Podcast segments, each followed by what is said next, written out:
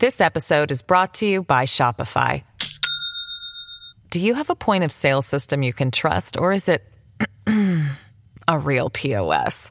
You need Shopify for retail. From accepting payments to managing inventory, Shopify POS has everything you need to sell in person. Go to shopify.com/system all lowercase to take your retail business to the next level today. That's shopify.com/system. Welcome to the New Books Network.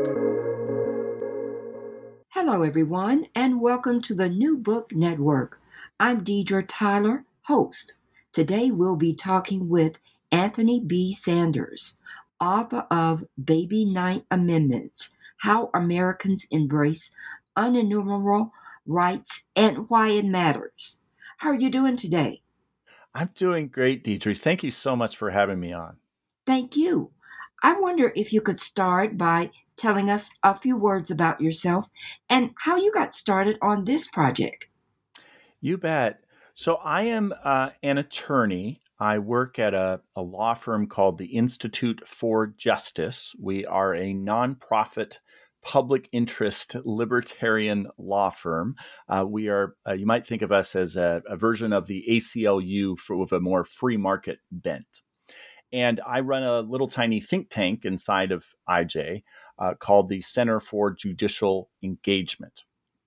And the book that I wrote is it lines up with a lot of what we do at IJ, um, our thinking about how we need to protect liberties and we protect them under the U.S. Constitution and also state constitutions. So it's a big con, big uh, a field that I'll that I'll talk about more in a moment. But the roots of the project really go back to way before I was uh, an attorney at the Institute for Justice or even an attorney at all when I was in law school. And when I was in law school, I uh, was introduced to the concept of state constitutions. So all you know, all Americans know about the U.S. Constitution, and uh, kind of a brief uh, idea about what it does, separation of powers, and of course, it protects various liberties. Um, but we never hear, I don't want to say never, never, but we hardly ever hear about state constitutions. But every state has its own constitution. And unless you're talking about the federal government itself, if you're talking about the, the machinations or the working of your state government or your local government, the state constitution is just as relevant as the federal constitution. And so I was introduced to this concept of state constitutions, read a little bit about it, and realized that it is a it's a very even among lawyers, it is a very under uh, developed area. There certainly are books about state constitutions. There are lots of cases under state constitutions, but it's it's still a pretty quiet area compared to what it, it should be. Now, at the same time, I was interested in civil liberties, uh, what liberties are protected by either the federal or state constitutions. And I uh, thought a lot about, uh, and, and many people think about this, about the idea of unenumerated rights. So maybe I'll quickly explain what, what that means. There are the enumerated rights. So that means the rights that are actually listed in plain English in a constitution. So the most famous, of course, the First Amendment, which has freedom of speech, freedom of the press, freedom of religion, a couple others. And there's various other rights that are that are listed in the US Constitution and indeed in many state constitutions. But then there's language in constitutions that seems to hint at a broader set of rights. And there's a lot of famous cases about rights beyond just those that are listed in the Constitution. And this, of course, is often very controversial. Um, abortion, of course, prime example of that. But there are many other rights that aren't listed in the Constitution, but nevertheless, it's argued are um, protected as even though they're not specifically listed.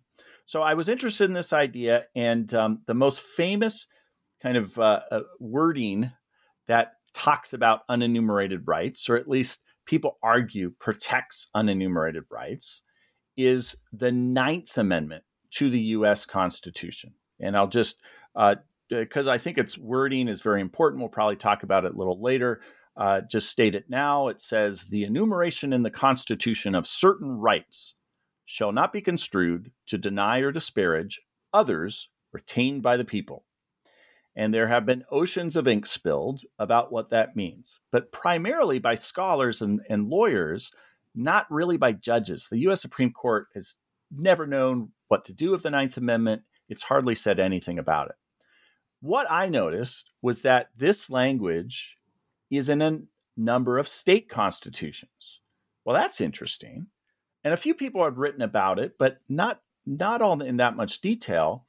And I saw that there's this long story of states putting this language in state constitutions. And although it unfortunately has been largely ignored, this language, some state courts have actually gotten into what it means, and there have been cases about it protecting people's liberties. And I thought, wow, that looks like an interesting subject. Um, and many years later, and a couple law review articles along the way, uh, I was in a position a few years ago to really put pen to paper and put it together as a book, and uh, and that's how the book came about. Now, you gave us the example of Jane. Can you tell the audience her story and why and how it's connected with the baby Ninth? Yes, great. So this is how I I open the book is to take a hypothetical, which lawyers love to do, uh, and the hypothetical here is just an average American who I call Jane. And we think, just think about, you can think about Jane or you think about yourself, what you do in a day. So, what activities do you get up to in a day? Well, Jane, she gets up, she gets up at the hour she thinks is best for her. Uh, she chooses what to eat for breakfast. She might have a child and gets that child off to school. And it might even be a school that she picked that she thought was best for her child. She probably goes to work, and it may be a job that she picked over other options, or it might be a career that she picked over other paths in life she could have taken. She does other more mundane things like walks the dog, um, maybe plays a game with friends in the evening, or does just other facets of daily life that you know, usually we don't think too hard about. And then I come up with the idea of, well, what if the state legislature where Jane lives passed a law that restricted one of these activities? So it could be something as uh, as big as like made her job much harder legally for her to engage in um, you know, say there was a new licensing law that she didn't have the qualifications for. She thought it didn't make any sense that she couldn't work this job anymore, even though she didn't have this um, this license. But uh, some law like that, or maybe it was something pretty fundamental to what she thought about herself. Maybe there was a, a certain kind of um, food that she enjoys or that she thinks is good for her, but that is restricted now, or there's it's harder for her to get, or maybe it's just something silly, right? There's uh, there's some a hobby she's a, she engages in, and it's it's much harder for her to uh, to do it now. Maybe she's a gardener, and all of a sudden she can't garden in the way she she used to do, and so she's outraged. Whatever this restriction is, she's outraged, and she she says, you know what? This is so outrageous. It violates my rights and she's just an average American. You know, you hear about what your rights are, how they've been violated. You never think about it all that much. So she she goes to her state and federal constitutions, and she looks through the list of the rights that they have. So you see freedom of speech, religion, unreasonable searches and seizures, cruel and unusual punishment, all that stuff. But it doesn't really pertain to how her rights have been restricted. And so then she's like, oh, well, why didn't they list this liberty? It's important to me. You'd think they, when they put the Constitution together, they would have also put it in there, but they didn't. And then she gets down to the end um, of the Bill of Rights, and she sees that language that I read to you a little earlier. The enumeration of the Constitution of certain rights shall not be construed to deny or disparage others retained by the people. And she says, This is it. This protects my right. Because really, what it's saying is there's a bunch of rights, and then etc., etc. There are others that are also protected.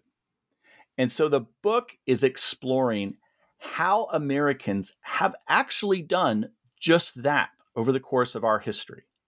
We have come up with this invention. I think it's a, in a way, it was a new technology that Americans came up with, which is to list a bunch of rights, but realize that we can't list every right of everything that might come up. And yet, you don't know what's going to happen in the future. You don't know how government might restrict civil liberties. And so you essentially put et cetera, et cetera at the end of the Bill of Rights. And is that right? And how did it happen? Is what the rest of the book is about. Now, you talk about the courts. Have the courts protected the baby Ninths? Uh, mostly not, but some they have. And I think where they have, it shows us how things could be different. Um, so the this language from the Ninth Amendment, as I said, it's really never been interpreted in a big way by the Supreme Court. The Supreme Court has protected at times different unenumerated rights. Uh, for a time about 100 years ago, it was protecting more economic rights, like the right to earn a living. Then that went out of favor. Uh, but then it started protecting more personal liberties at times. And of course, we've just gone through an episode where it protected the right to an abortion for a while, and then it and it said it's not protected anymore. But it, still, we it, we it's been interpreted to protect other personal liberties, like the right to raise children is uh, is is considered on all sides to be an unenumerated right that's protected by the Constitution. But it hasn't done this with the language you'd think it would use. It's done it with uh, the due process clause of the 14th Amendment to the Constitution, which on its face doesn't seem to be as useful to protecting unenumerated rights as other provisions. And yet, in the state constitutions, there's all kinds of different language. Uh, there's due process clauses, but there's also these baby Ninth Amendments. Um, and there's uh, other language that that I uh, could get to in a little bit that also protects unenumerated rights, or at least arguably does. And so, unfortunately, when the concept, the idea of rights beyond just those listed in Constitution has come up in state courts, often states have followed what the federal courts have done. Um, they've uh, said, you know, most rights aren't protected. There's a very low level of protection. Government gets a huge deal of deference, even when it seems to not make any sense how it's restricting civil liberties. And yet, uh, sometimes they do protect uh, rights at a, a, bit of a higher level, and um, that that sometimes has been with baby Ninth Amendments, as I, I call them. I should, uh, by the way, say I didn't come up with the idea, the the name baby Ninth Amendments, but I, re- I really like it uh, as a as a, a state equivalent. Um, often laws that are kind of mirrored in the states that are at the federal level are called baby, you know, whatever. And I think I really like the the name baby Ninths. Um, so I'll give you an example of how this has actually happened with uh, judges in at the state level and how it shows that it could happen more. So one case I talk about in the book is um, actually took place in Minnesota, the state where I live, and it was in the Depression, and there was a family that, for uh, odd bureaucratic reasons, the county said couldn't live where they were living. It was actually their own home; they owned it free and clear but for uh, for reasons of how they, they had been on relief and there was there was some red tape involved they said you have to move to the next town to a different your relatives in the next town. And they said we're not moving. And so the county came and took the family and their possessions out of the house forcibly in the middle of the winter and and this is minnesota and put them in the next uh, threw them at the next town essentially. Now you might say that that violates various constitutional liberties. Uh, today, a savvy civil rights lawyer would probably say it's a Fourth Amendment violation. It's an unreasonable seizure. But the Minnesota Supreme Court, when they ruled on this case later, because the family sued for damages, said, you know what? The language in the Minnesota Constitution that says there's there's enumeration in the Constitution, so I'll be construed to deny these other rights. Another right that we all understand is important is the right to establish a home. You, when you own your own property and you live in your home with your family, you have established something that the government can't unreasonably take away. And that's exactly what happened here because they were the, the county was following this rule that didn't make any sense. They threw they took the family out of their own home and it violated that right. And so therefore the family was allowed to sue for damages um, because of that violation. That is, I think it's because that case was so outrageous that the court felt it could do that but too many other cases, courts have shied away from uh, protecting rights that are retained by the people, um, but they are not specifically enumerated. I'll give you one other example I, I talk about in the book, uh, which was actually litigated uh, while I've been at the Institute for Justice by some colleagues of mine. So we represented a family in um, Miami Beach, Florida, of all places, who had a vegetable garden. Uh, Hermione Ricketts, uh, the, the, the wife of the couple, she spent all this time on this beautiful vegetable garden. The problem was it was in her front yard. So I guess it for their particular property, it didn't work to grow it in the backyard. Uh, I think there was too much shade or something like that. So she grew it in the front yard, and for years it went by without incident. It had you know beautiful like kind of artfully done stalks of kale and zucchini and, and that kind of thing. But the city had this ordinance that you can't grow vegetables in your front yard. You could grow flowers, you could even grow fruit, but you couldn't grow vegetables. And so someone complained at some point, and the city said, You, you got to tear the garden out. And we thought this was absolutely outrageous. So we went to court uh, on her behalf and, and her husband's behalf and said, you know what, this violates the Florida Constitution. And Florida has one of these baby Ninth Amendments. And we used various provisions of the Constitution and said, look, there's just a basic right to grow your own food, to use your own property. She wasn't even growing this and selling it to anyone, she was just growing it for the family. Um, and the court said, you know what?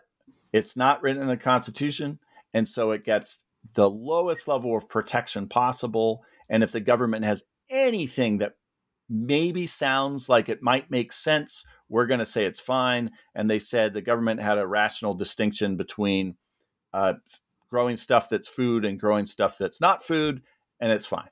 And so we lost. Uh, they, they, they, lost that case.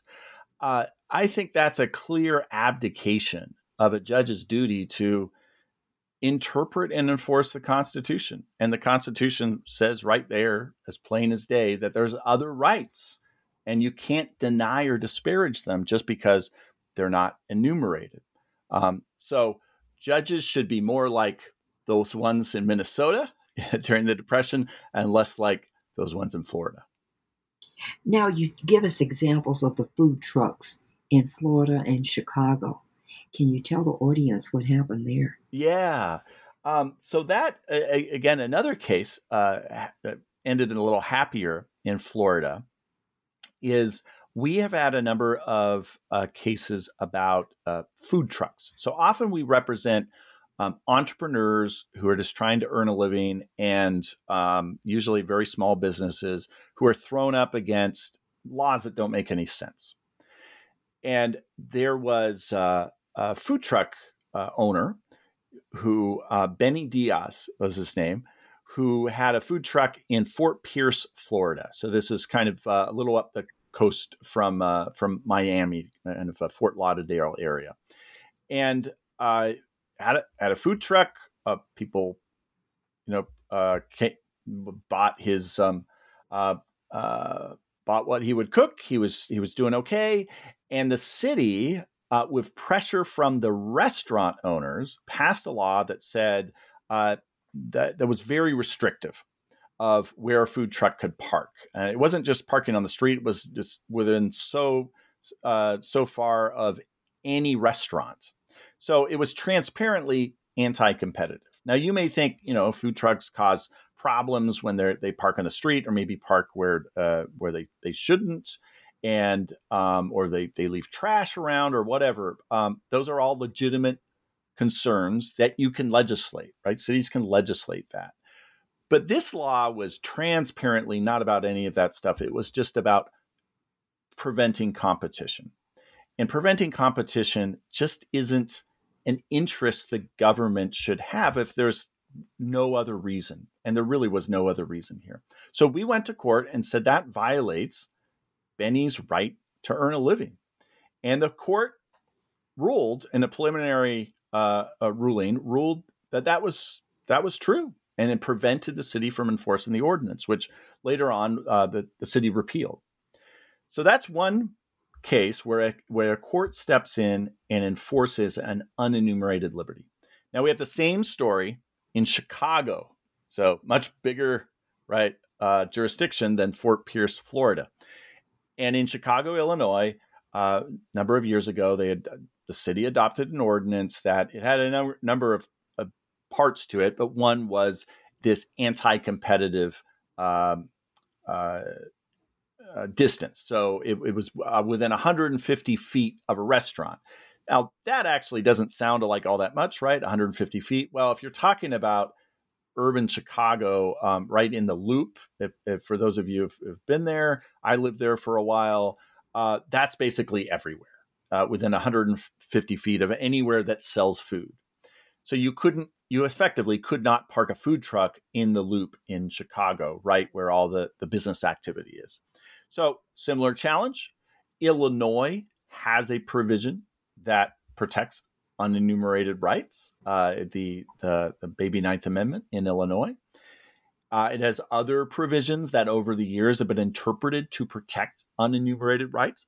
And so we said, you know, same idea here. This is uh, anti competitive and is pre- preventing our clients from operating. And we, we uh, represented a couple food trucks, one of which was a woman who sold cupcakes.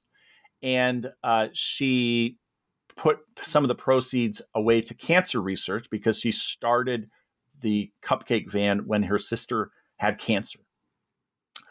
The case went all the way to the Illinois Supreme Court. We were very hopeful when the Illinois Supreme Court took the case. There was some precedent on our side for protecting this right.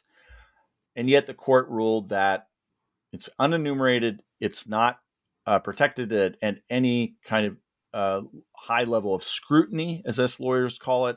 And so, therefore, the city's reason that it was just trying to balance the interests of restaurants and other entrepreneurs, even though that's not really an appropriate use of state power, uh, was okay. And so the law was constitutional. So, there you can see how courts came to very different uh, outcomes about the protection of unenumerated rights. But interestingly, neither of those cases involved baby Ninth Amendments themselves. They involved the, the idea of unenumerated rights. And what my book is trying to do is to say, you know, we all understand that unenumerated rights are this controversial idea that a lot of people are afraid of. Some people think, well, they're okay, but you know, they're kind of made up, so we should we should not enforce them at too uh, too strongly. And my point is actually, they're in our constitutions. It is enumerated in our constitutions that there are unenumerated rights. And if we take that seriously, we're going to have a lot more outcomes um, like the food trucks in Fort Pierce, Florida, and less like in Chicago. Now, you went on to talk about baby 10th, and you gave us example of Dr. Bonham's case. Tell us about that. Yeah. So this is some okay, so this is some deep history for the the listeners we'll go back to. The so it's important to remember in thinking about why we have unenumerated rights protections in American constitutions. It's important to kind of go back to first principles and the history about why we have constitutions in the first place. So, we come out, of course, American constitutionalism comes out of the British system and uh, and the and the history of um, uh, the old system that is still in effect in the UK about the British Parliament and the Crown. And essentially, the sovereign is the king in Parliament. What Parliament does, as long as it gets royal assent, which it always does these days, um, is the law. There is no higher law above that because Parliament itself is sovereign. Now, that was basically accepted in um, in British history, but there's a few uh, hints of, of, kind of an idea of, of a more you know higher level constitutionalism, and one is this case that that legal scholars will will recognize called Dr. Bonham's case, uh, where there was uh, a doctor in um, in, in, London who wasn't properly accredited, and so he was prosecuted, and he, he went to court. And uh, Lord Coke, um, the famous judge of the time, and also uh, had many other hats as well, uh, said that um, that this was beyond uh, what the uh, what the city of London had the power to do, but also hinted that sometimes there are things that just go beyond Parliament itself, uh, the power of Parliament itself, when they're beyond natural right and reason, as he put it. This episode is brought to you by Shopify.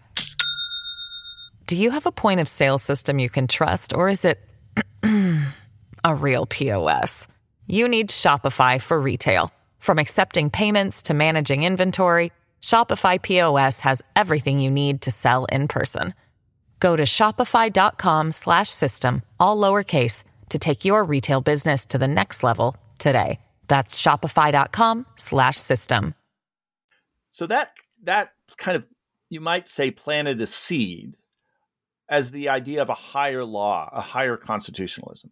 Well, when we have the American Revolution and states start writing their own constitutions.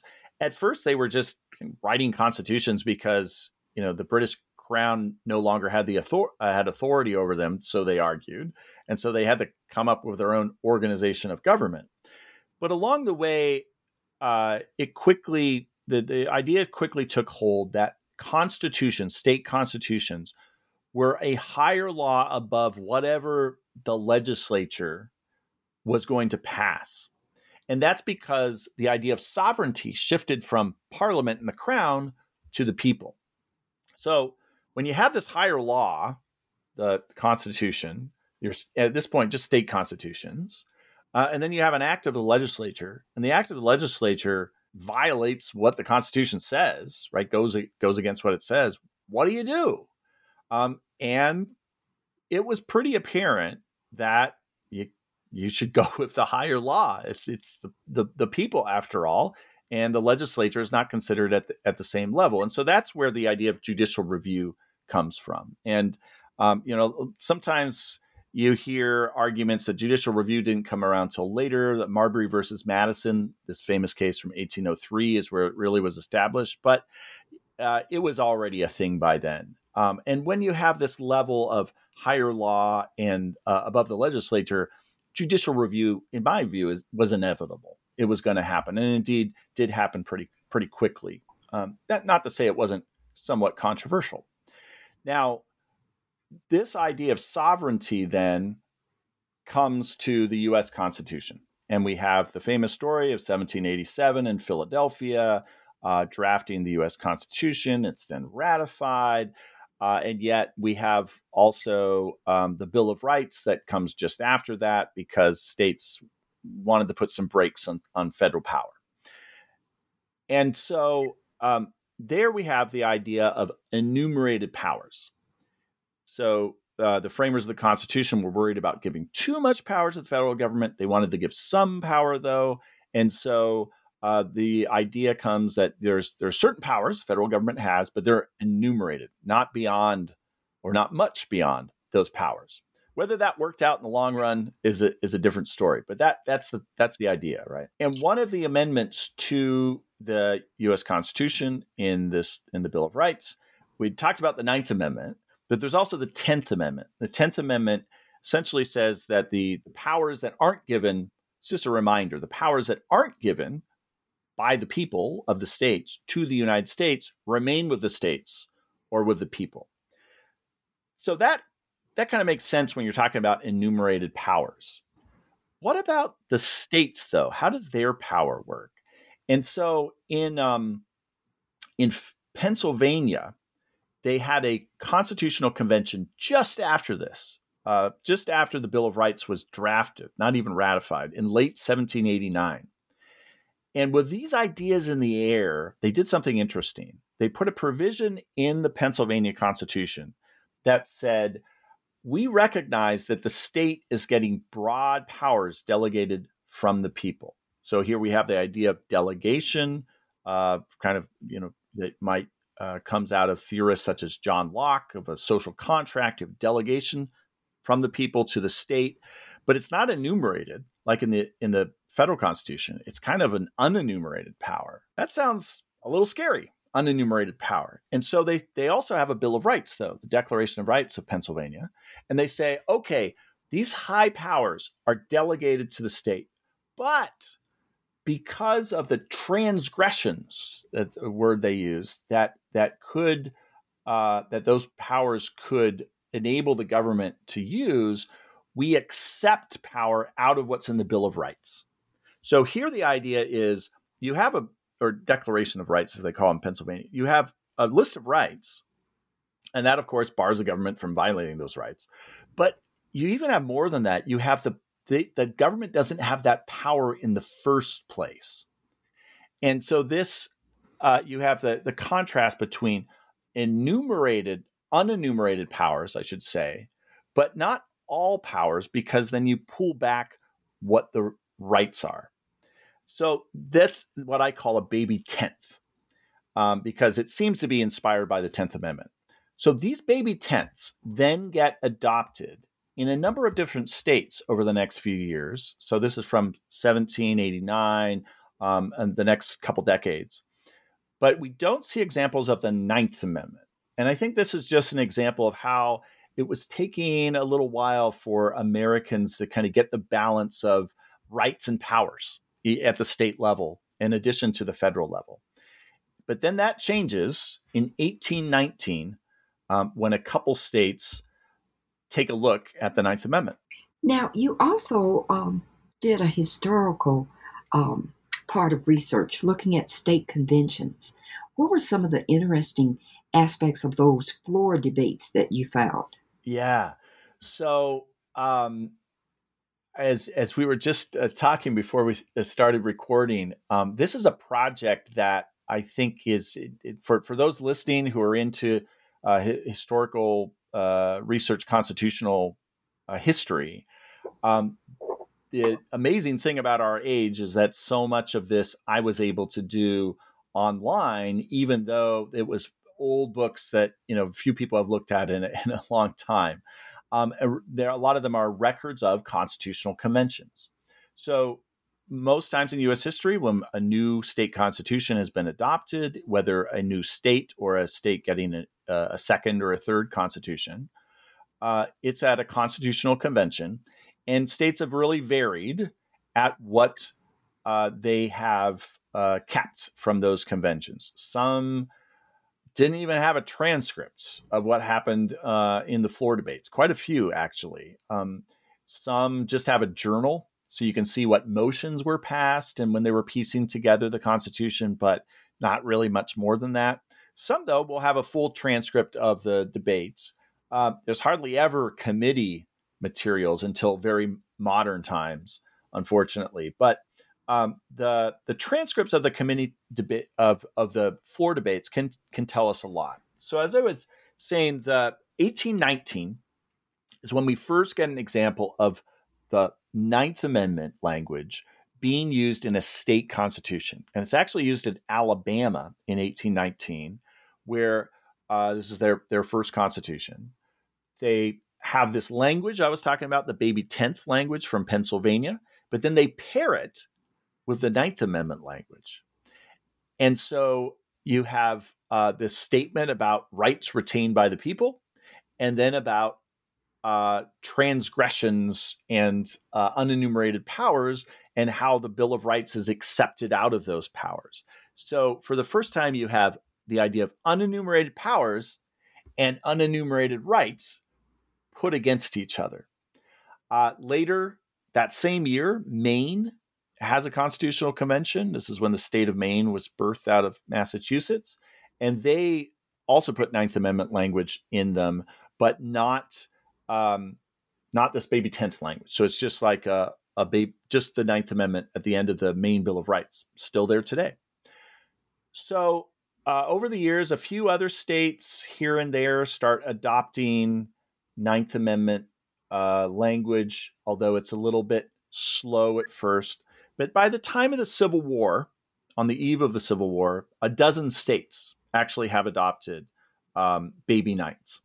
Now, a few of these had enough of these records that I was able to to look at them. So um, I talk about uh, debates at the uh, California Convention, um, the Maryland that that's in uh, 1849, the Maryland Convention of I think it's 1851, and uh, and a couple others, and the delegates are debating, you know, uh, all kinds of parts of the Constitution, and often they won't say anything about uh, a provision because the committee approved it and no one is you know really worried about it. And so it gets through. So unfortunately we don't get kind of get their thoughts on it.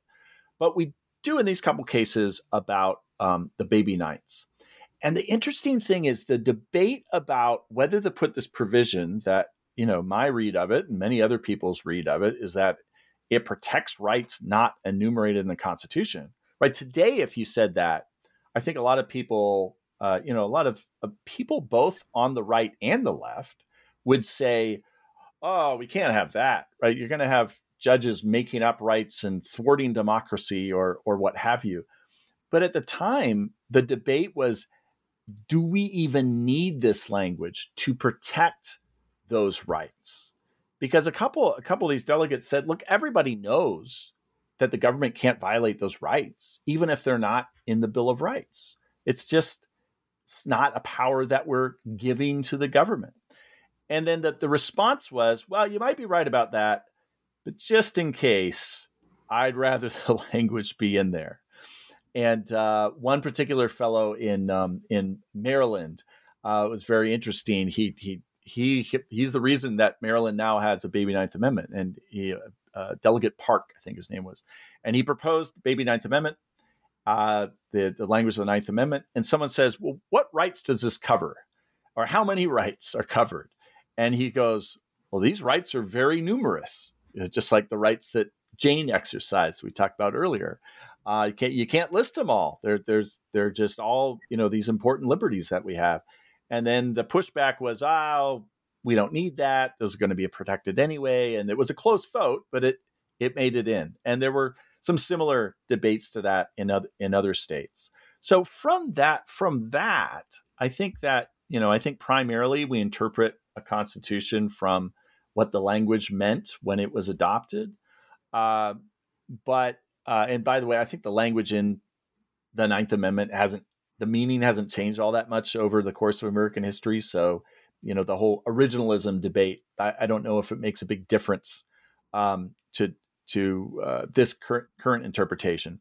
But in any case, um, the uh, the language of um, uh, of this time, what's said about it, can still give us you know hints as to what uh, how it was thought to function, and it seems like it people accepted that it would protect rights beyond just those enumerated in the Constitution. That it wasn't just you know maybe some some fluff we added on at the end or, or had some other uh, meaning.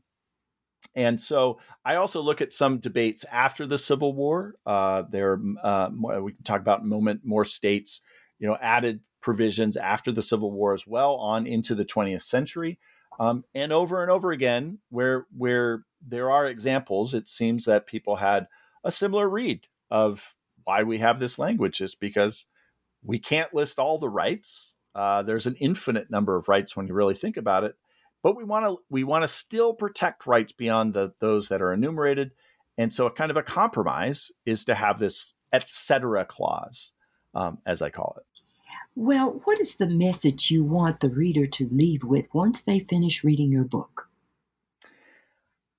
Two things. So some readers will, I think, come to my book with uh, with maybe a legal bra- background, and they will they will want to know how should we interpret these provisions in constitu- in state constitutions, and um, what should judges do about it. And there, my argument is they should see that these provisions protect rights beyond just those enumerated in the Constitution. They protect them at a real level of scrutiny. So um, there isn't a rubber stamp like the, the court in Illinois with the Chicago food trucks that I was talking about, that there is a real level of protection. And that for where that level of protection is, I don't exactly lay out where it should be, but it should be comparable to the level of protection that we recognize enumerated rights get. I mean, it says it right there in, in the Ninth Amendment or in the baby Ninths. Um, it should not deny or disparage others retained by the people. Um, so that is the, and judges should interpret that. Um, now, that does not mean, by the way, that um, there that judges should interpret these to, you know, shut down all government uh, and say anything but the barest of rights that are that are uh, given up to the state um, are uh, are protected. That's not the message at all. But the message is that we have to take those rights seriously. So in the in the Ninth Amendment or in the, the baby Ninth Amendments as well, it says rights retained by the people. That retain means that the the the writers are assuming a social contract. So listeners probably know about the idea of a social contract and you know theorists like John Locke and Thomas Hobbes wrote about this. It's not an actual thing that really happened, a social contract that we came out of the state of nature and created a government, but uh, it's a useful thought experiment, and it's a thought experiment that the drafters of these constitutions took seriously. Otherwise, they wouldn't use this language. So retained by the people means we give up some rights to the government. The state government then has those powers, uh, and it can do a number of things with those powers. It can protect public health, it can protect public safety, it can pass all manner of, of different kinds of laws, but it has to do it in a way that respects what we retain and is reasonable. So if it's something that we wouldn't have given up in the first place, that should be a red flag that there's a problem here, such as um, protecting businesses from competition purely for the sake of protecting them that I talked about earlier. That would be one example.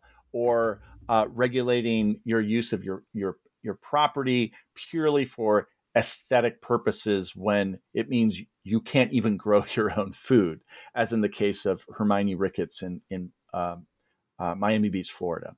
So that's how I think that the the lawyer readers should uh, should take this. Now, the broader message that I think all readers should should take from the book, and that really I I uh, bring out in the afterword that that's at the end of of the book, is that um, that the fact that all these provisions were adopted over the course of American history 33 states today have a baby Ninth Amendment, coupled with other provisions that I don't talk about much in the book, but I talk about a little bit, other provisions in state constitutions that also protect unenumerated rights or broadly protect rights. Like a lot of states have a right to pursue happiness.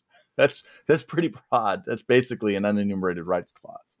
Um, the fact that all of these are in state constitutions show that unenumerated rights are popular. They're not this thing that should be shunned and you know kept in a lockbox like the U.S. Supreme Court uh, it seems to be treating them these days. They're part of our constitutional order, and that it seems that um, Americans, when they get together to write constitutions, there's um, there's a compromise that we know the government could be used for good or for ill, but we're always suspicious of it. and so we have all these protections in constitutions, such as separation of powers and and and other um, other balancing acts. But one of those balancing acts also is to have a broad protection of rights. I, I think really a, a, telling fact that I didn't really think about until I, I finished the book and I have in the afterword is that there is no example that I've ever seen in an American Constitution where they say something like, "Here are your rights, and that's all you get." There are or there are no unenumerated rights in this Constitution. No one ever says that because we like erring on the side of protection of rights, not erring on the side of the government having power.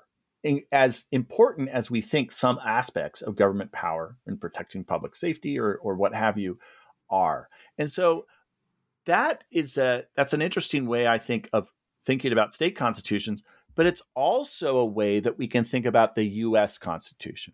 So I try to stay neutral in this book about what the Ninth Amendment itself actually means. Um, there's an argument that it's really about federalism or it's about how to interpret the US Constitution itself. It's not actually about protecting rights. I think all those arguments fall apart when we look at state constitutions. But I, I don't go into that kind of uh, take sides on that debate for the book.